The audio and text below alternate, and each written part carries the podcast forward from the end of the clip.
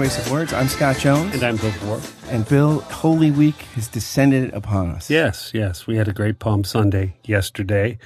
I have a children's choir from our preschool, and uh, they processed in. We did Ride On King Jesus and Clap Your Hands, All You People, and a, um, well, it's, it's an Easter version of Jesus is a Rock that I changed some of the words around and made it liturgically appropriate. No, I don't. I I think uh, at my congregation, liturgical appropriate is the least of our concerns. So, well, it was fun and it was a good day. It's interesting because you know there's the option liturgically. Some churches celebrate the liturgy of the Palms, and some the liturgy, some the liturgy of the Passion. Uh, yeah, and actually, it's long. It's well, the Roman Catholic Church. It's the longest mass of the year. I, there's we did the liturgy of the of the palms, and I noticed something, a detail that I had eluded me before.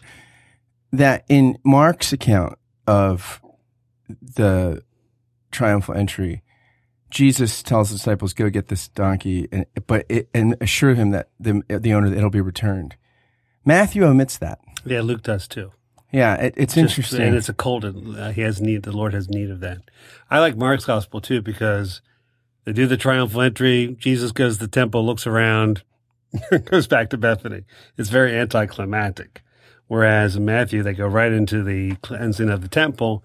And in Luke, the, his weeping over Jerusalem is inserted before he clears, cleanses the temple. Yeah, it was interesting. I was wondering why they, with the cult, I wonder, is there something about the finality of, of the ride, of the going into Jerusalem that you know there's that, that, he's not coming back or something like that. It just made it made me think like that. Really, the Gospels are less biographies of Jesus and more memoirs of the apostles about Jesus. I mean, he was the central figure, but there there is a kind of accounting, um, a first person stylization of the oh. Well, more yeah, and I, I think a theological stylization. Yeah, more than even a memoir. I, I think it's a, it's a purposeful theological stylization. I mean, Luke's gospel, you know, Jesus is the stoic hero, you know, going to his destiny. Uh, it's it's a it's um it's a very different kind of uh, portrayal than Mark's gospel. Uh, so I think it's an interesting. Um, uh, matter of fact, some people I read an article about this years ago, back when I was doing New Testament studies, uh, that an article compared the trial of Socrates to Luke's passion narrative. And there were some just really interesting parallels between the two, and just the, I mean, it, it laid out the possi- or put out the possibility that, um, yeah, that maybe Luke was somewhat influenced by that. I don't know. It's kind of it's an interesting thing. Yeah, the other interesting thing is, you know, it, as we have, as New Testament studies is influenced by things like film studies and eh, other kind of literary studies. Like, you know, people used to kind of like be dismissive of Mark. And now the more we know about now that like the way we do media and stuff is more episodic and c- cinematic. Mark all of a sudden looks, oh gosh, he really knew what he was doing. They create a sense of immediacy. It's really, it's just interesting how we study those things, how the culture shapes how we view yeah. things. Yeah, it is. And I think it's true. And there's one other thing. I could have read a great 19th century dissertation on something insight that never dawned on me before. Um, the last in Mark's gospel, the last story before they go into Jerusalem is the healing of the blind, blind Bartimaeus. And, you know, Bartimaeus is the son of Timaeus, right? Well, and the, you know, and the, and the whole punchline of, of Mark, I think, at that, in that story is a blind man goes to Jerusalem seeing and understanding while the disciples are seeing men who go to Jerusalem blind. And um, Timaeus, the uh, is that how you pronounce the that's is that how you pronounce Sounds the Plato? good to me. Yeah, Plato's uh, the dialogue is actually that's kind of the, the, theme of part one of the themes, many themes. It's a large dialogue is this idea of the difference between the visible and, and the invisible worlds, of what you can see and what you can't see. I don't know. See, I if I was a 19th century British biblical person, I could in good conscience write a book on that subject, but it's probably just accidental. But anyway, I like that. Well, you know, we talked a little bit about talking about the this time of year. There's all these historical Jesus things on CNN. I thought, you know, yeah. uh, so we thought. I actually had a parishioner ask me about Constantine because apparently there was a PBS special I talked about Constantine last week. Had a really interesting one. Not the one with Keanu Reeves, right? I know that movie. no, not that one. That's a pretty cool movie. It is kind of a cool movie. No, different, different Constantine. Yeah, I say it is interesting because you know this is you hear this term a lot: the Jesus of history versus the Christ of faith, Right. and and that is often, uh, you know, how the d- debate or discussion and popularizing uh, of academic stuff that these things often do. That it seems to be that that is at, at the heart of of uh, who was the real Jesus of history of the the real one that that we have access to through historical sources and who the church can make him be. This is the kind of Da Vinci Code sort of narrative that, that right. there was a conspiracy that kind of made Jesus into this sort of simple minded sage Galilean into this, you know, messianic divine like figure. Yeah, and the uh, I think rather flawed but uh, very popular premise of the Jesus Project is somehow you can look at the current Gospels as written and the scan information that we have from other sources, and somehow you can peel away all that. And as one of my professors said, uh, and then you have that moment when after you've peeled away all the letters, it's or all the different sources, you're looking at the pure picture of Jesus. And, uh, you know, I actually didn't laugh while that person was saying that, but the, the idea of it, uh, uh, although I was invited to the special class that that person gave that lecture to, was a, it was a select group only. And at the break, I didn't go back. so, uh, uh, yeah.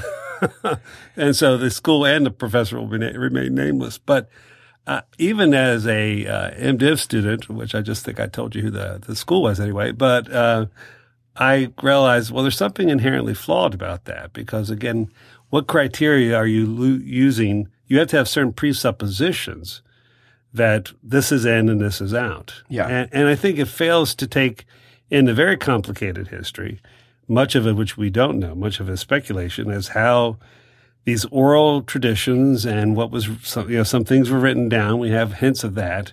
And that this kind of various pictures of Jesus came to existence, you know, in the first century and, and by, but by, you know, by the second century is already being circulated. The four gospels are already being circulated together. So there's a, there's a lot of stuff that happens from, um, you know, the mid second century. I think maybe it's the first time we know they're all four of them are together.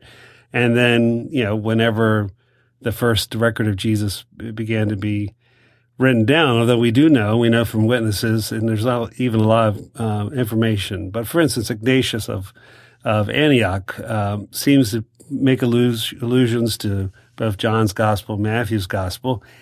It doesn't appear as with the rest of the scriptures. He's he's quoting stuff from memory, and it's not clear if he's just paraphrasing why he's quoting from memory, or if there's an oral tradition that sounds very much like Matthew or John. So there's stuff like that we we don't know. Uh, by the time you get to somebody like Polycarp, who's a younger contemporary uh, of Ignatius, we can already see that you know Polycarp's dealing with text. So you know that so that may be the critical time period there between 110 and 150 or 125. Our earliest manuscript, uh, the oldest uh, fragment we have of a gospel or of a New Testament book is a fragment of Gospel John probably from about 125. And we're pretty sure it was written down. I mean, we, we're almost positive it was written down before that. So anyway, that's, it's kind of, that's, I'm just, that's a long way to say, uh, how the traditions that we even have, how the gospels we have, uh, they represent a very complex, um, but I think probably a very rich, uh, history of transmission that, uh, you know, what we have is what we have. Yeah, it's interesting too. I mean, I had a class, classicist friend say to me, I think like, he's like, I think what, it what's the oldest copy of Plato's Republic we have? It's like, it's like, Oh, okay. Eh, it's centuries and centuries and centuries. Oh. Like, and he's like, you know, basically, he's like, these critical guys in New Testament studies are fetishists with the dates of uh, the early, but eh, we do, I mean, that is the interesting thing though. The New Testament, we do have more copies, I think, uh, close to the original writings Yeah. period than like any other any, ancient. any There's I nothing, mean, I mean, there might be like there might be six copies of Herodotus, for instance, and I think, uh, gosh, I forget the number. It's it's it's it's a remarkable number. Yeah, relatively speaking to, the- to the New Testament. I mean, for instance, even stuff we say about Nero. You know, we act like we know, you know, what happened with Nero, but all that stuff is written down. um, 60 years later. Yeah. Yeah. Yeah. Yeah, it's, it's it's interesting. You know, I think um, yeah, it's it's it, this kind of makes the rounds again regularly. It's it's funny you were talking about these criteria, like with the Jesus seminar. You know, when they would were meeting, I guess I don't know if they still meet, but they would do this game where you know they would have the scholars sit around, and if if Jesus said some, if if they're pretty sure he said it, you put in a, a red. Uh, marble in a jar and everybody, if, if like, you know, kind of sure, probably said it pink.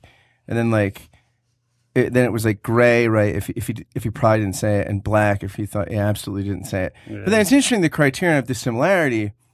So the idea is like, well, you know, i if it's something that sounds like a first century Jew, uh, too much like a first century rabbi, he probably didn't say it. But then if it's something that And d- doesn't sound like Judaism and doesn't sound like like Paul or or, or the apostles, then he probably say. And but then again, these these criteria work against each other because well, it it it, it you know it, it, Jesus is on some things. Why couldn't Jesus be in some things typical of a first century Pharisee or rabbi, and other things not? I mean, that's not, this is how history. In fact, oftentimes unique historical figures are just like this, right? They they're they're they're contextual and yet different from their context. And so there's I, a lot of the times these criteria wind up, you know, yeah, being intentional with each yeah, other. It's based with you know, it's it's based on a bias. The other thing too is even you know what are- what are we comparing Jesus to? For instance, we don't have, uh, for instance, the Pharisees. We only have two Pharisees from the first century who actually wrote anything. One is Josephus, and he's a suspect Pharisee because he was a suspect. a suspect Pharisee because it uh, he became one late. And then you may have heard of the other Pharisee that we have his written material, and that would be Saul of Tarsus, who changed his name to Paul. Got a lot of we've got a so, lot of I mean, there are in the rabbinical literature, uh, in the Mishnah and then the Talmud, there are first century rabbis that are referred to, but you know, again, that's it's not it's, that stuff's not written down, and so there's a lot of suspect about a contemporaries. You know, some of the contemporary Jewish theologians, thinkers that I have talked to. Um, have you know, or have heard give talks, uh, particularly Donniel Hartman, I think of the Hartman Institute comes to mind first, saying, you know, Jesus, Jesus got Judaism right. you know, he in some levels, Jesus, Jesus's critiques of Second Temple Judaism are not dissimilar to some of the latter rabbin- rabbinical critiques of second century or second, sorry, Second Temple Judaism. Um, again, the saying is the first temple was destroyed. The rabbis say the first temple was destroyed because they were not faithful. Uh, they did not follow the law enough. The second temple was destroyed because they followed it too closely, which sounds very similar to something that Jesus said in the Sermon on the Mount. Yeah, it's really interesting too. You know that Tim Keller, him, him who has, what do we, he, he him who who shall not be named. Uh, yeah, you just keep. You're starting to slip him in a little too I, much. it's, I mean, it's uh, irrelevant to our thing. It's, I think. uh, yeah, I he had this Twitter exchange. First of all, you got Tim Keller. Now you got Barry Manilow. I feel Exactly. like I've, I feel like my input into this podcast is lim- Him- is becoming him- more and more limited. Him who shall not be named. but know, he and Rachel Held Evans got into this Twitter thing where Keller had said something like, Wait a minute, they, Rachel. They, they they had a Twitter back and forth. Well, I don't think Keller back and forth much. I think oh, she kind of piggybacked on him. Right, and very good. basically, Keller said something like a Christian is someone who sees Jesus primarily not as teacher, but rescuer or redeemer. And I, I, it was a very subtle statement. I mean, he was saying that basically it, it's not enough to just sort of look at Jesus as a great moral teacher, but it- that actually it- bound up in his very person is his role as redeemer. And she kind of came back, oh, call me, you know, she was kind of snarky. Yeah, call me old fashioned. wait, wait a minute, she was Snarky, I know, I know. Uh, it's hard to believe. That's All like the. Babylon Bee once said. Uh, Rachel Held Evans admits in a moment of weakness to a belief she's not doubting. Um, but you know, uh, she kind of said, "Well, call me uh, old fashioned, but I think a Christian is who." Someone who follows the teachings of Jesus, and they of- and he didn't really respond much, but a bunch of people got talking about it. But it's really interesting because I think at the heart of um, the identity of Jesus is teaching, and yet I mean, how you construe that? There's, I think there's this great, um, there's this great passage in, in, um, Benedict XVI's book on Jesus, and he talks about in the section, I think it's on the Sermon on the Mount, where he talks about, um, how Jacob Neusner's book, um, a rabbi following Jesus, Uh-huh. which is basically Neusner, who's an Orthodox Jew who's spent you know a lifetime in dialogue with with Christians. He's imagining being a rabbinical student, uh, you know, a young Jew, actually following Jesus, and it- he has this section where he um, comes. He's imagining like he hear, he hears um, Jesus give this talk, and you know, like a Sermon on the Mount type of talk, and then he winds up talking with his um, one of his teachers at the end of the day, and he says this. Uh, let us try out, try to draw out the essential points of this conversation in order to know Jesus and understand our Jewish brothers better. The central point, it seems to me, is wonderfully revealed in one of the most moving scenes that Neusner presents in his book. In his interior dialogue, Neusner had just spent the whole day following Jesus. And now he retires for prayer and Torah study with the Jews of a certain town in order to discuss with the rabbi of that place. Once again, he is thinking in terms of contemporaneity across the millennia, all that he has heard. The rabbi, the rabbi cites from the Babylonian Talmud. Rabbi Simlai expounded 613 commands were given to Moses, 365 negative ones corresponding to the number of days of the solar year, and 248 positive com- commandments corresponding to the parts of man's body. David came and reduced them to 11. Isaiah came and reduced them to six. Isaiah came again and reduced them to two. Habakkuk further came and based them on one, as it is said, but the righteous shall live by his faith. Neusner then continues his book with the following dialogue. So the master says, Is this what the sage Jesus had to say? I say, Neusner says, I, not exactly, but close. What did he leave out? Nothing. Then what did he add? Himself. This is the central point where the believing Neusner experiences alarm at Jesus' message, and this is the central reason why he does not wish to follow Jesus, but remains with the eternal Israel. At this, at the centrality of Jesus' I in his message, which gives everything a new direction. Right. And, I, and actually, I think that's something that sometimes is missed when you look at some of the early documents, the uh, documents from the apostolic age, for instance. Uh, you know, some of the most popular ones are very moralistic, like the Shepherd of Hermas. First Clement has a lot of concerns about morality, the Didache. But um, one of the things that's what's the given is that Jesus is Lord. In other words, it's it's a given that Jesus uh, was crucified, dead, and rose again. Now, what that lordship of Jesus meant meant, you know, I think you can, um, you know, you can see a variety of levels. This is I'm using, uh, all right, I'm using a late fourth and fifth century term here to refer to the first century, so that's wrong. But give him, give me that, and I'll say, you know, you see all kinds of levels of Christology. I think in the New Testament, and you also, you know, can see it in you know the the emerging varieties of Christianity that we see in the second century literature. I mean, I would say that you have, relatively speaking, high Christology in the book of Hebrews. You have high Christology in the Gospel of John. You have high Christology in Paul's hymns.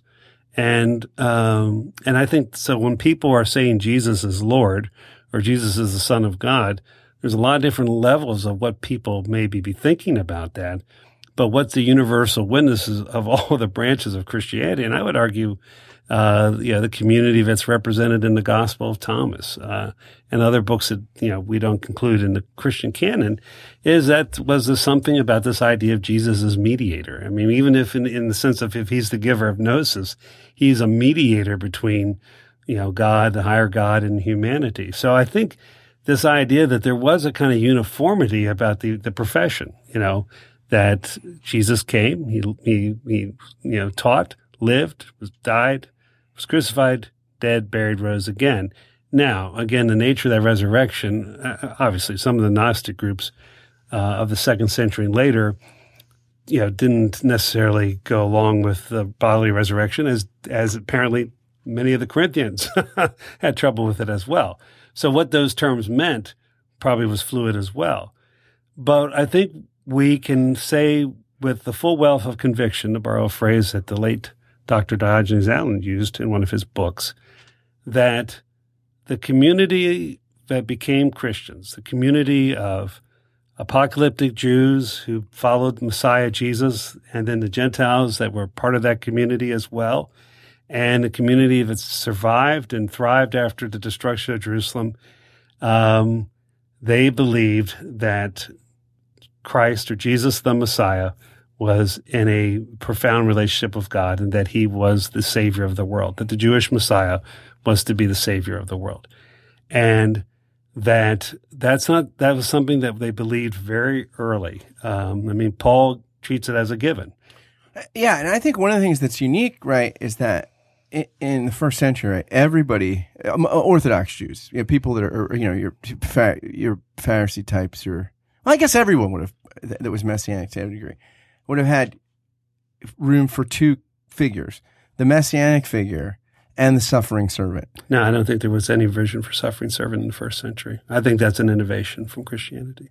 Really, you wouldn't think in Isaiah and all? I mean, no, I, I think. Well, I think most people probably read Isaiah as then as uh, Jews read it now. It's Israel or it may have been the prophet Isaiah or the or the yeah, Isaiah Babel. A lot of people argue that, that there's that, that so there's a singularity to it, or it could be Israel, but but there are the suffering uh, Messiah is a late development. Well, uh, that well, actually, I think that's unique. What I think is what's unique about what the apostles do is they fuse the figures. Like you you would you'd have a Davidic messianic figure. Right. And then there is, you know, in certain apocalyptic literature, this idea of, of a vicarious suffering servant, but they're not connected the way that well, at least N.T. Wright argues this. So uh, he's a he has a PhD well, in New Testament but, I mean, but what what's suffering figure and what apocalyptic literature? Ah, uh, he's saying well, well, next podcast I'm going to bring I'm going to cite uh, right. I'll bring the citations for. But he's but he has a lot of. I mean, he looks at his argument is that these by the first century you can see these figures both in apocalyptic schemas, but you, they're not connected. They're not, they're not connected. They, they, they're but that what happens strangely is that uh, Christianity, the early apostles fuse these roles and make the the the Messiah the vicarious suffering servant in Jesus. Right. I think the other way sometimes people talk about it, this is the way I tend to talk about it, is a, a crucified Messiah creates a problem for, and, and the reason creates a problem because they believe that crucified Messiah was resurrected and vindicated. So right. that in the, re- in the resurrection and the ascension is the vindication. So that creates a double problem. The first problem is that the Messiah wasn't supposed to get himself killed. And secondly, the resurrection was supposed to be everybody. there was not supposed to be, it was, you know, I think that's the great scene in, in the ascension scene in Luke or in Acts. Everybody's looking up and, you know, because they think if he's gone, we're going too. They believed in a general resurrection. They didn't believe in a singular resurrection. Yeah. So that creates two theological problems. And it's part of what I think why Saul of Tarsus, you know, just saw this new movement as being just da- not only inconceivable, but dangerous. Mm-hmm. It, it, that's why it took a encounter with the crucified, resurrected one, um, for him to change his mind. And so, uh, I, I, mean, I do know there's different kind of apocalyptic figures and different things that are. There's the apocalypse of Abraham. I remember saying that with Dale Allison where Abraham like flies around on a magic carpet and zaps all the no, Gentiles. It's pretty cool. No, I mean, yeah, there is what is the Son of Man figure. I mean, that's that is that a is that a heavenly figure or whatever? But uh, and now I'm going to have to go dust dust off my pseudepigrapha for the next I like podcast. My, I like my Jesus in a tuxedo T-shirt because it says he he has to, it's got an air of formality, but, but he still likes to party. Yeah, that's great. Uh, uh, dear baby Jesus in your celestial diapers. Uh, to bring it back around. Uh, by the way, one of my, I think I've said this in previous podcasts, one of my friends was invited to, uh, to be part of the, uh, uh, the Jesus Project. And after one session, she said, I decided they weren't looking for the historical Jesus, but they had found the Napa Valley Jesus. I like that. but this idea that, again, uh, you can, you can, you can not believe Jesus was the Son of God, or you can not believe Jesus of Nazareth was the Messiah um, and you cannot believe in a resurrection. I just saw a uh, survey that very few people in Great Britain believe in the resurrection. Matter of fact, few people that are call themselves Christians. I think it's not a majority of people call themselves Christians believe in the resurrection. So you don't have to believe that that happened, but the evidence, the, the, the literary or literature and the textual evidence is the people who wrote the New Testament based on the community, the early communities of Jesus, uh, the ones, you know, that formed in the decades after his crucifixion, they believed he did raise from the dead and they did believe he was the son of God. So that's my problem with the whole, they're using the very, the very text that say this, they are that's their only source to say they're not saying that. I mean, to me, it ultimately that's the whole circular intellectual fallacy of the Jesus Project. It's really interesting. My friend Will McDavid wrote this. Um, he wrote this a while ago, but I think it popped up a Mockingbird site or something. And he was a really smart guy, but he talks about this piece called The Trader King. He talks about Heidegger and how Heidegger, in Being and Time, basically says people, things come to awareness when they're useful, which is why Heidegger thinks ontology is all about like, he's not into equipment and, and readiness to hand. He thinks of being as a fluid thing, not as a right. sort of, then he says, um, says this, Jesus eschewed the world of use altogether. He neither multiplied nor subdued the earth. His one professional skill, carpentry, goes unmentioned for all his adult life. and he simply did not do it in the way you and I normally do. When he did healings, he asked his patients to tell no one. He taught so that people may indeed listen but not understand. When he asked for advice on how to live one's when asked for advice on how to live one's life, he recommended entering back into the womb and being born again, or from above, each equally impossible. Christ was knowingly and deliberately perhaps the least useful person to ever be famous. Yet the, the very uselessness is Can I just stop him, you there? Yeah. I have a whole list of famous people that are useless. yeah. Yet the very uselessness is what makes him conspicuous. A magnificent warhorse is a conspicuous thing, but when a king processes into a city amidst loud cheers and acclaim, he would stand out far more if he were riding a donkey. His muddled teachings, impractical ethics, and hidden miracles create the greatest possible dissimilitude between himself and the normal ways of going about business in the day to day world. Like someone paid to catch fastballs holding up the number three with his fingers during a game. Christ's actions and gestures and very figures are absurd, out of place, and useless. But this endows them with an outsized potential to signify. Heidegger wrote that the narrowness of intelligibility and use corresponds to the breadth of what can be indicated in such signs. Christ's utterly alien way of going about things could only lead to two interpretations. The worldly criteria characterized by disappointment and contempt, or the criterion of faith, which recognized an otherworldly manifestation breaking into the calcified matrix of the human world. Hmm. And see, and I think that's a beautiful uh, kind of essay that is creating a, a Jesus of faith. Yeah. From from from a variety of, of text. And you could come up with a different version of what that Jesus was. And so I think one of the things that we're at least I'm not saying, I won't speak for you, is um, to talk about the Gospels being historical in any kind of modern way of talking history just is not what not what I'm saying. In other words, for instance, you always get in trouble. Try to harmonize the passion narratives, for instance. Now, I think it's beautiful when you do the seven last words yeah, yeah, of yeah, Christ, yeah. but it actually by doing that you do violence to each version of the death, and each version of the death has a very distinct perspective that I think is theological or faith, not historical. Um, that doesn't mean that we can't say Jesus was crucified. That that's that we can say that that happened historically. But I think sometimes the naive apologetics approach to the Gospels uh, actually leads you away from the text. These are people. These are not neutral documents. These are not some sort of uh, you are there historical record. Well, no ancient history was right, and I mean, ancient history was it's different. Ancient historiography is is a different kind of right. And if you if you're a good historian right. in the ancient world, and you didn't know what Caesar said at this occasion, you were a good historian if you could make it up and it sounded, you know, like okay, here's what you fill in dots. That wasn't considered bad history, right? Yeah, history was rhetorical. Yeah, yeah. I also think though that like what part of it, what you're saying, right, is that this is like Luke Timothy Johnson's book, um, The Real Jesus, which is one of the best things in the modern historical Jesus sort of latest wave of literature the past couple decades. He's basically separating the Jesus of history from the Christ of faith is impossible because all the earliest witnesses were attesting to the story that they were, they were part of and born to, but they did it as persons of faith.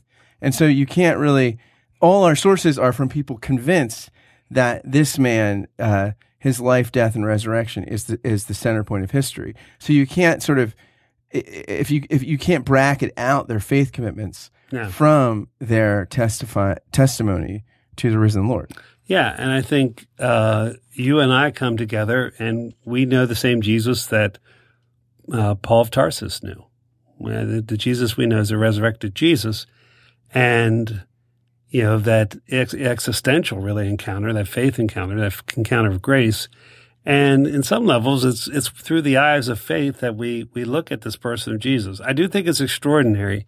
I have been around some people who didn't like Jesus and and were anti the, the person that was portrayed in the Gospels. But even I think that, you know, in some levels, even the task of looking for the historical Jesus, uh, in some levels, the fact that some of these folks are trying to save and find a Jesus they can live with is a testimony to the attractiveness of this person who, um, we all, um, we all know and we do not know.